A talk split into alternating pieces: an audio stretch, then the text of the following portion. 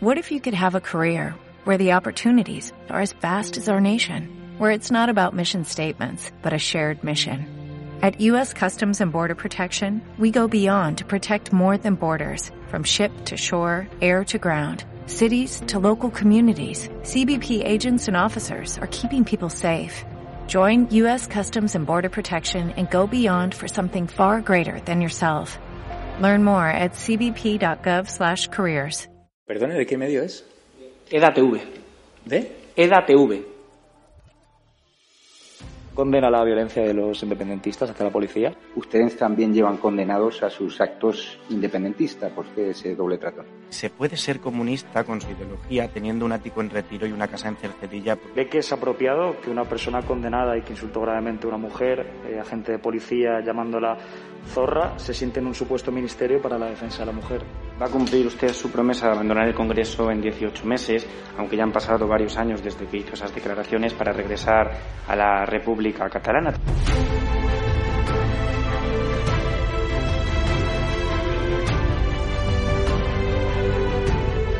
Contestarte es una falta de respeto a tus compañeros y compañeras aquí sentados que son periodistas de verdad. No participamos de burbujas mediáticas de la, de la ultraderecha. Nosotros respondemos a medios serios y respetuosos. Eh, se lo digo para esta vez y se lo digo para el resto de las preguntas. Me deja anonadado.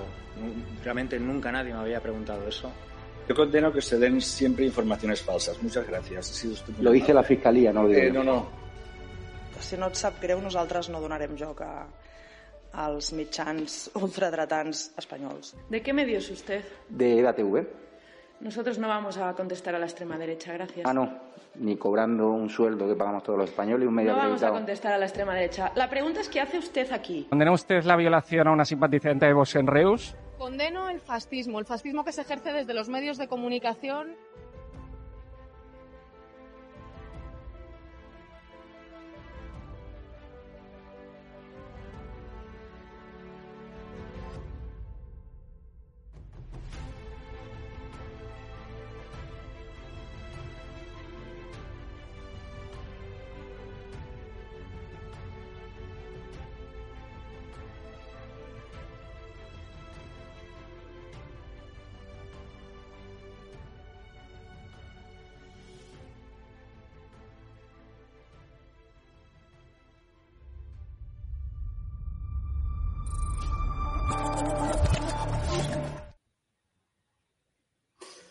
Muy buenas espectadores de estado de alarma. Hoy aquí en eh, bueno pues hemos querido invitar y poder conversar con Antonio del Castillo, padre de Marta del Castillo, un caso estremecedor y que todos vosotros eh, bueno pues recordaréis que sucedió hace ya unos años en nuestro en nuestro país. Antonio del Castillo siempre ha bueno pues ha supuesto para, para muchos españoles un ejemplo de lucha bueno, pues mm, eh, por, porque los eh, delincuentes, por los asesinos eh, de personas inocentes cumplan íntegramente sus penas. Él, digamos, siempre ha estado luchando por la búsqueda de, de- de su hija y precisamente en estos días, bueno, pues Netflix estrena una serie, una docuserie que se titula ¿Dónde está Marta? Hoy aquí, en estado de alarma, hemos querido invitar a Antonio del Castillo, padre de Marta, bueno, pues para que nos hable de, de esa docuserie, de lo que mm, ha sido su preparación, eh, el tiempo que, que- que ha llevado, qué aporta de nuevo y, por supuesto, bueno, pues mm, siempre para informarnos de, cómo está, bueno, pues la situación respecto a las investigaciones policiales. Yo siempre recuerdo una frase que, eh, que Antonio del Castillo siempre ha manifestado y es que dejan en casa una luz encendida que sirva de guía, de faro para que su hija pudiera algún día, algún día regresar. Don Antonio del Castillo, muy buenas, bienvenido a Estado de Alarma. Hola, buenas tardes. Gracias. Bueno, pues eh, háblenos, eh, don Antonio, de esta serie que se ha estrenado estos días en Netflix, que se titula ¿Dónde está Marta? Bueno, pues la serie ya hace mucho, vamos, empezó hace muchos meses. Eh, lo que tengo que decir mm, es que yo sin la colaboración de, de Nacho Abad realmente no me hubiera atrevido a hacer esto, ¿eh? porque como todos sabéis, eh, es una persona, es un periodista que estuvo ahí desde el primer día ¿eh? y gracias a él pues hemos conseguido hacer muchas cosas y la total confianza yo tengo en él.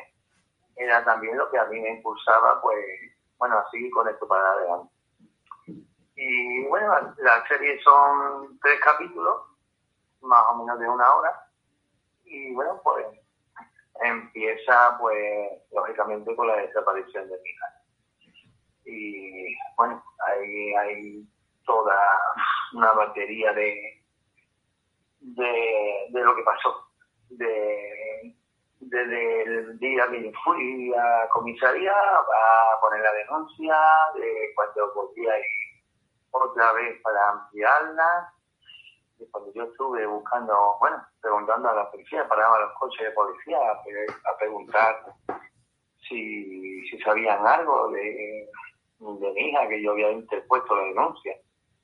Y bueno, oh, nadie sabía nada de mi queja, de, de, lo que tardó la policía en, contactar conmigo.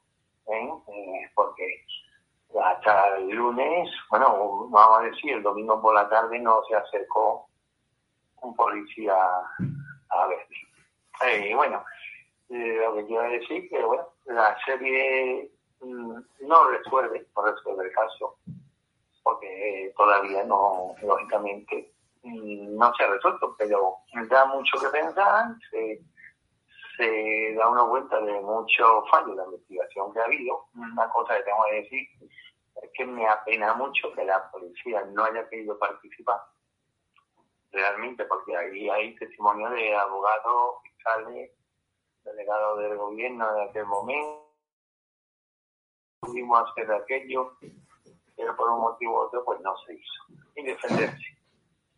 Porque realmente lo que deja esta serie a ver es que se podría haber hecho muchas cosas más, lo que no se hizo, y también a lo último ya, pues ya nos habla de, de los teléfonos, de lo que se ha podido hacer con los teléfonos y que, bueno, realmente gracias a, a esta serie se, mm, se ha dado una cuenta de con los teléfonos hay más cosas que hacer, que hoy en día se puede hacer cosas con los teléfonos. Y bueno, y llega ya hasta lo último mmm, lo que tenemos hoy en día. Que bueno, hoy en día estamos a la espera de que los ricos tienen los datos de los teléfonos y bueno, tenemos, estamos esperando fecha para para el juicio contra el Cuco por haber mentido en el juicio de, de mayores como testigo. Efectivamente. Eh, vamos a ver, de los sucesos de el asesinato de, de Marta Calvo ya se han, han transcurrido, bueno, pues eh, si no nos equivocamos, 11 años, ¿verdad?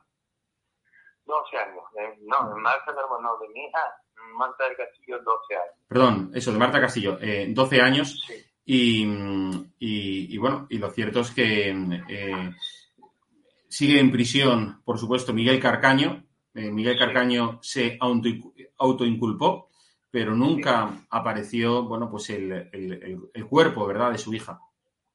Bueno, no apareció en el terreno, no apareció, además del delito, vamos a llamarlo de alguna manera, sin cero, ni como dice la última versión, la pistola, y lo más importante, no ha aparecido mi hija. Efectivamente. Y de ahí seguimos, de ahí seguimos. Eh, ¿Y usted, usted qué piensa? ¿Dónde cree que está Marta? Yo no puedo pensar en nada porque yo ya, más vuelta que le doy a esto, porque una vez que uno hace una cosa de esta así, mmm, no sé por qué, bueno, ya está condenado, ya ha cumplido prácticamente la mitad de la condena. ¿Por qué no dicen dónde está el cuerpo? Yo ya no sé qué pensar. ¿Y dónde está? Pues yo he buscado ya en las partes finales de Sevilla, sinceramente. Lo que es alrededor de Sevilla, lógicamente, con un propósito, una lógica. No voy a buscar por buscar. Vamos, pondría, pondría Sevilla llena de, agu de agujeros si hiciera falta, pero es que no tendría lógica. ¿no? Sí, porque además Entonces, se buscó, ¿eh? no digo que se estuvo buscando por las aguas del Guadalquivir, pero a esos, a esos días hubo un, un episodio de fuertes lluvias Y...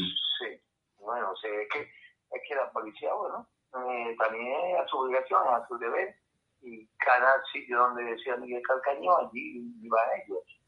Eh, dijo en el Guadalquivir, estuvieron en el Guadalquivir, yo recordar que al menos un mes, dijo en el, la basura, también estuvieron buscando donde se deposita toda la basura también mucho tiempo, después se volvió a buscar aquí en la dársena de Guadalquivir, se ha buscado en camas, digo, búsquedas oficiales, ¿eh?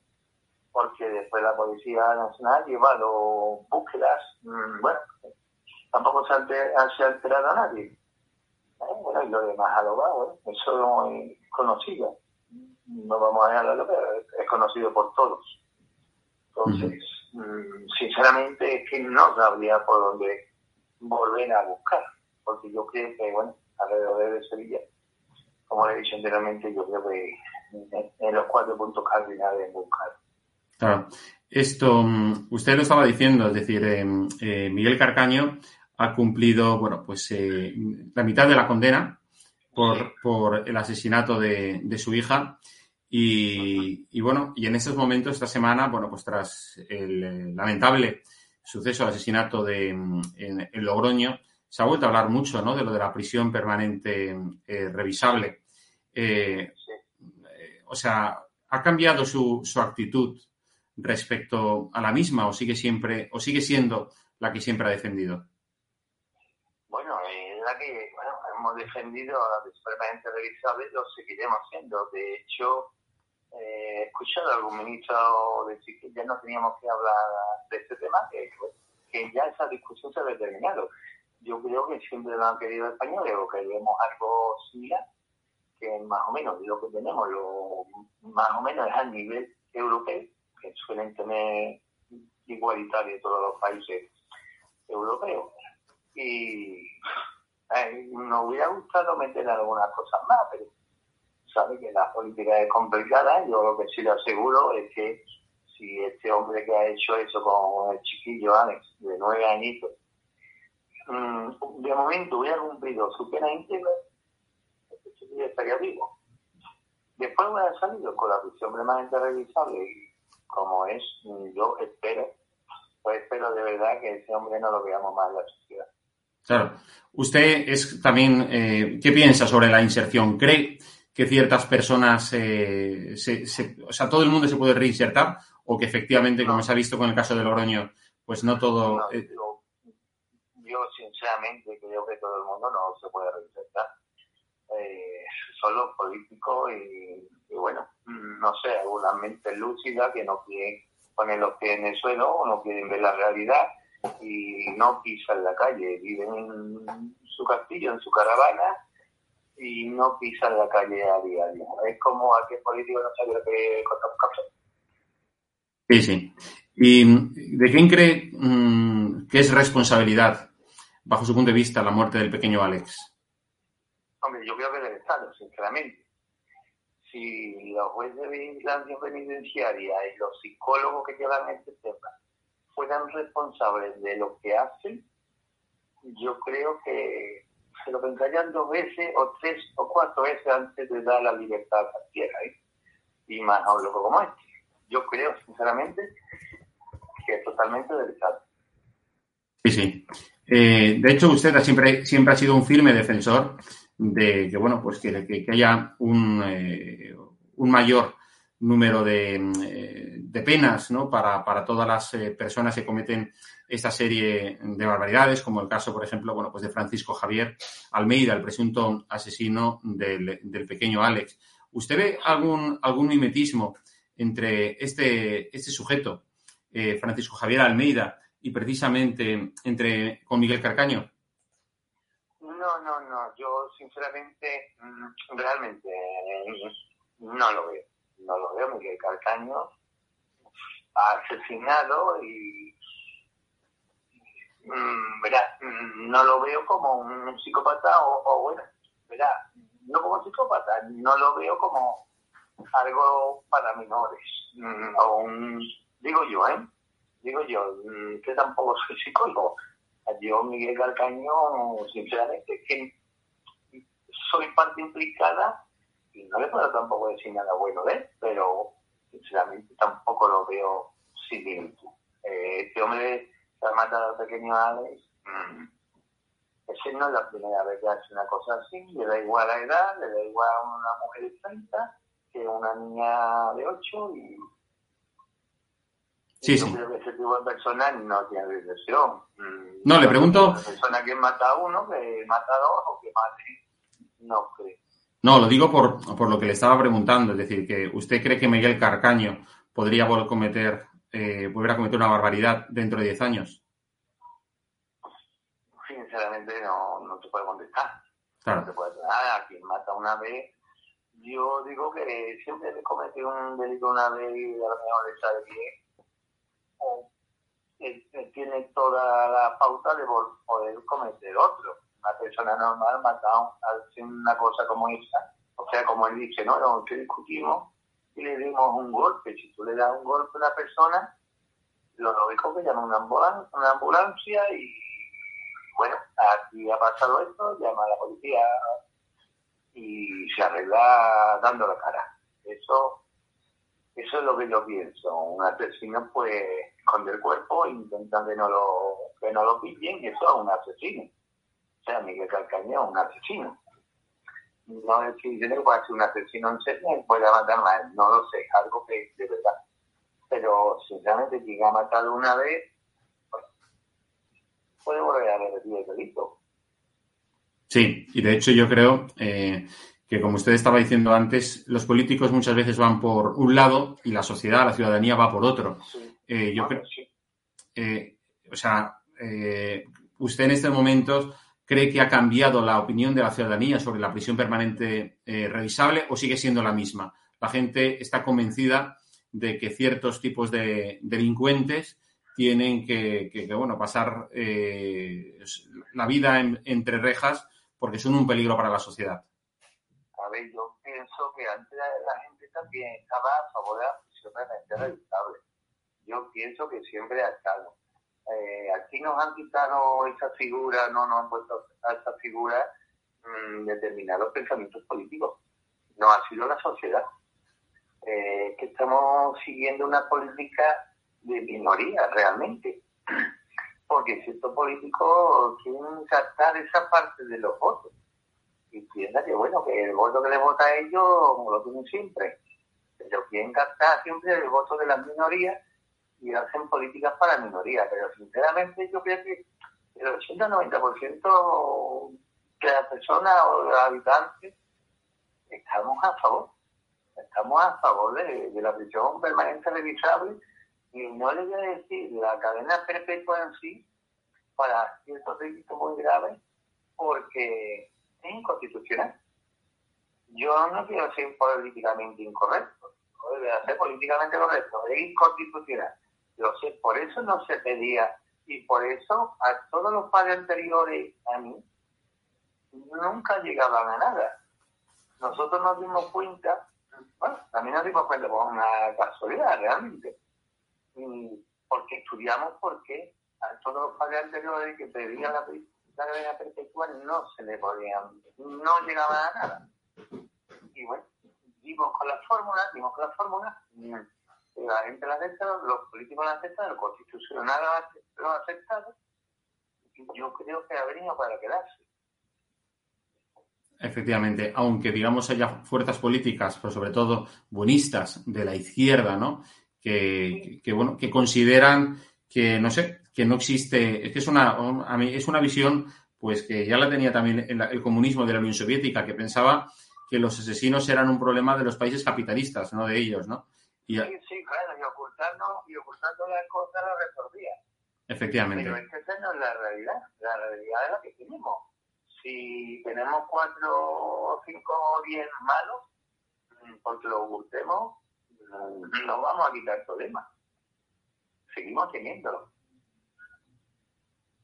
No, no, completamente, completamente de acuerdo. Y con esta docuserie, eh, eh, don Antonio, ¿de dónde está Marta? Eh, usted, eh, que, o sea, ha comentado al principio que, bueno, le merecía gran respeto a los profesionales que han estado implicados en ella, pero digamos que, qué objetivo personal o qué, digamos, bueno, buscaba o, qué, para usted, esta serie, ¿de qué, de qué sirve? De, que no se olvide Marta de Castillo, de que la ciudadanía siga, digamos, eh, bueno, pues acordándose de que hay una serie de indeseables que están, bueno, pues entre rejas y que no colaboran, pues efectivamente, para el descubrimiento y darle sepultura a, las personas que, bueno, pues que han, que, han sido asesinadas por, eh, por, ellos, como por ejemplo, bueno, pues el caso también eh, hay una madre, la madre de Marta Calvo, que en Valencia, bueno, pues hace cosa de un año, su hija eh, fue asesinada y bueno, y su, el principal sospechoso, el asesino, sigue sin decir dónde está. En ese sentido hay cierto paralelismo con el caso pues de, su hija Marta del Castillo. ¿no? Entonces, ¿usted qué, perseguía con, colaborando con esta docuserie? Porque imagino que no será una cosa fácil para ustedes, para usted y su mujer. Hombre, una cosa fácil no es. Bueno, nosotros, bueno, nosotros nos perseguimos porque, bueno, en principio nos lo propusieron. Y al principio también estábamos reticentes porque eso es volver a recordar todo y remover mucho anteriormente.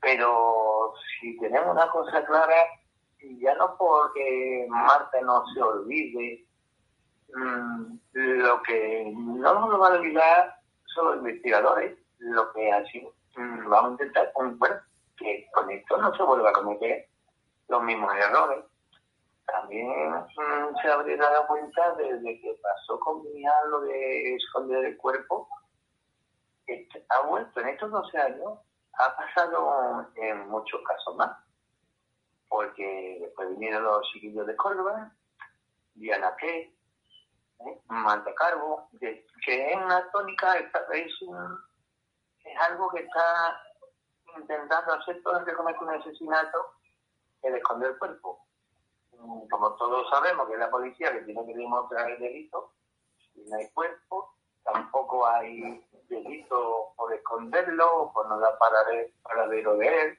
tampoco hay delito por descuartizarlo, porque realmente la persona está muerta. ¿eh? Mm, entonces, mm, más que nada, todo eso se va a ver. Se va a ver mm, los errores que se han cometido. Eh, se va a ver lo que se había hecho y no se hizo. Usted cuando habla precisamente de los errores eh, se refiere, eh, por las veces que yo le he escuchado hablar, sobre todo a la demora, ¿no? De empezar a investigar. Bueno, demora. Es que, es que eso, es otra cosa que había, que decía, no, hay que esperar 48 horas para buscar un desaparecido. No, mire usted, eso es mentira. En, el 2009 había un protocolo de, de, de desaparecido para menores específico y no se siguió es que a mí, cuando yo pongo la denuncia a mí, el primer policía de me dijo que mi hija se había ido de fiesta, que tenía 17 años, y se había ido de fiesta. Eso es lo que le dijo la policía al principio. Sí, sí, eso fue lo que me dijo el policía donde yo iba a poner la denuncia, donde estaba yo poniendo la denuncia, ¿sí? ¿Eh? Y ahora desaparece un menor y se ha conseguido de que ese protocolo en el momento, que no me pase como a mí que bueno, nadie me echaba cuenta y tu hija se de fiesta. Y yo que me dijeron. Y por eso nadie se lo bombaba. Y, ¿Y don Antonio? pues, todo eso, mmm, queda que no, la muerte de mi hija ha servido para eso también. Mm, ahora mm, ha servido para busquen a los menores en el momento a cualquier persona. ¿eh? No hay que esperar 48 horas. Eh, la ley es más dura, que ha venido la prisión permanente revisable Mm, a mí me gustaría sinceramente tenerla conmigo, ¿eh? aunque no tuviera esa medida. Yo sé que es duro de decirlo porque hay muchos padres que te han pasado cosas todo esto, pero yo lo cambiaría todo por tenerla a ellos. Pero que no, eh, eh, no le he entendido muy bien que decía eh, que usted qué, qué, es lo que haría, ha dicho. Mm, perdón, ¿qué lo? Sí, sí, sí, no, no, le escucho, ¿no? Que no, no entendía muy bien lo que, el sentido de su, de su frase. No, digo que yo cambiaría todo por tener a mi padre. Por supuesto, claro. Que, que, sí, que han, han venido leyes para quedarse, aunque mi hija haya tenido que fallecer en estas circunstancias y bueno, esta familia luchar y toda la sociedad luchar, firmas para la prisión permanente revisable, para que se cumpla el protocolo de menores. Pero, bueno, al final me que lo he dicho que yo cambiaría todo por tener a. Indudablemente. Eh, de hecho, eh, usted está hablando de esos errores que se cometieron al principio por la policía. Eh, ¿A ustedes le, le llegaron a pedir perdón los investigadores? no, Ay, no, no, no, tampoco lo espero, ¿eh? es verdad. Yo tampoco espero que la policía me pida perdón y bueno, son personas que, bueno, no lo hacen bien, otros mejor y otros lo que pueden. Y sobre todo no, no lo digo la policía de a pie o investigadores, y el problema más que nada lo que yo he visto, ¿eh? por mi experiencia es que los mandos superiores son todos políticos. Son todos políticos y, bueno, mm, yo en este tiempo, en estos 12 años, no le puedo decir cuánto es el superior de la Policía Nacional he conocido en Sevilla. Porque van viniendo y van saliendo como, como cambian los gobiernos. ¿Y a usted le hubiera gustado, porque por ejemplo, Miguel Carcaño alguna vez ha mostrado arrepentimiento o les, les se ha dirigido a ustedes para pedirle perdón? Quiero recordar no, algo de que lo siento, pero no. Ya. No, tampoco, mm, sinceramente me va a solucionar nada que me pida perdón con la boca chica para que se escuche. No. Ya, ya. Entonces, en estos momentos, por resumir un poco, ustedes están a la espera de que con las nuevas tecnologías se pueda, porque claro, la policía tiene el teléfono móvil que él tenía en aquel momento, en aquel día de enero del año 2009, y que, bueno, y, y tratar de rastrear, ¿no? Pues sus movimientos en aquella noche. A usted los investigadores le han dicho que, que eso sí que es posible, ¿no? Bueno, sí, de hecho hay un perito, hay un, un chaval que está con este tema, que es perito, que, que, bueno, que ha ido a jugar, ha recogido el orden de vuelo, los teléfonos, y bueno, lo están analizando. Yo no sé, de verdad, porque es que hoy en día tanto adelanto, tanta tecnología que las personas de a pie desconocemos, que bueno, para eso están ellos y aplican mucho tipo de cosas y mira, si se puede rastrear los teléfonos, como dicen, y, y andar sobre andar eh, donde estuvieron estas personas en aquella noche y se puede encontrar, mira, mira, yo si es por la serie, por lo que ha venido esto, pues bienvenido sea y compensar esto. Usted además eh, creo que está en esos momentos, bueno, pues en, en, una iniciativa, porque usted siempre también lo ha defendido, que es que el ocultamiento de los cadáveres eh, sea considerado como delito, ¿verdad? Sí, claro, porque es que esto ya, como he dicho anteriormente, esto está moviendo. Solo ya hace algo, ocultar el cuerpo y donde sí, bueno, pues la madre se cayó, eh, murió sola y me asusté y el cuerpo ya no recuerdo dónde está. Usted es que, es que no sabe mucho el sufrimiento que eso queda para los padres, para la familia, para los hermanos y, y eso es algo que no que no se le va. Eso es mantener el delito de la cadena perpetua para la familia. Y eso, sinceramente, eso tiene que tener un tiempo de pena. Yo lo creo así. ¿vale? Yo soy uno de afectados, aunque si mañana sale a la belleza no, no se aplicaría, no, pero bueno, pero como esto nunca vamos a, a dejar de tener en esta sociedad estos animales, pues bienvenido sea, cosa que vayan poniendo orden al día a día. Sí, pues eh, don Antonio del Castillo, eh, ha sido un honor tenerle aquí con nosotros en estado de alarma. Eh, Muchas gracias. Muchísimas gracias por su participación y bueno, y como siempre, tiene nuestro apoyo, nuestra solidaridad y bueno, y toda nuestra admiración por ver esa firmeza ante una situación eh, como esta. Muchísimas gracias. Venga, muchas gracias a vosotros. Hasta luego. Bueno, pues eh, Antonio Castillo, padre de Marta del Castillo, ha estado hoy con nosotros en estado de alarma, desde luego eh, pone los pelos de punta, ¿verdad? Su, testimonio. Sobre todo cuando hemos visto también en la última eh, semana lo ocurrido con el pequeño, eh, pequeño Alex en Lardero y donde hay criminales como Francisco Javier Almeida o Miguel Carcaño que, bueno, pues han llevado, digamos, hasta la muerte, asesinando a personas inocentes como el pequeño Alex, como Marta del Castillo y, bueno, en fin, podemos hablar de otras víctimas, Diana Kerr, Diana Kerr Marta Calvo, en fin. Pues eh, amigos de estado de alarma, en fin, yo creo que este tipo de testimonios siempre viene muy bien para que sepamos dónde está la voz de la ciudadanía, lo que piensa la gente verdaderamente sobre cuestiones como la prisión permanente revisable. Y como decía eh, don Antonio del Castillo, la sociedad, la ciudadanía eh, va, digamos, a una velocidad diferente, va por un camino distinto al que van bueno, pues buena parte de los políticos.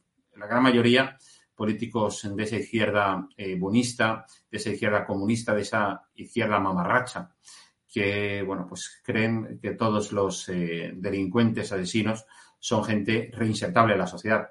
Y bueno, y a la vista está con lo ocurrido con el caso de Francisco Javier Almeida en, en Lardero, pues que, que no es así. Por mi parte, nada más. Desearos un feliz día y que seáis muy felices a pesar del gobierno. Buenas noches.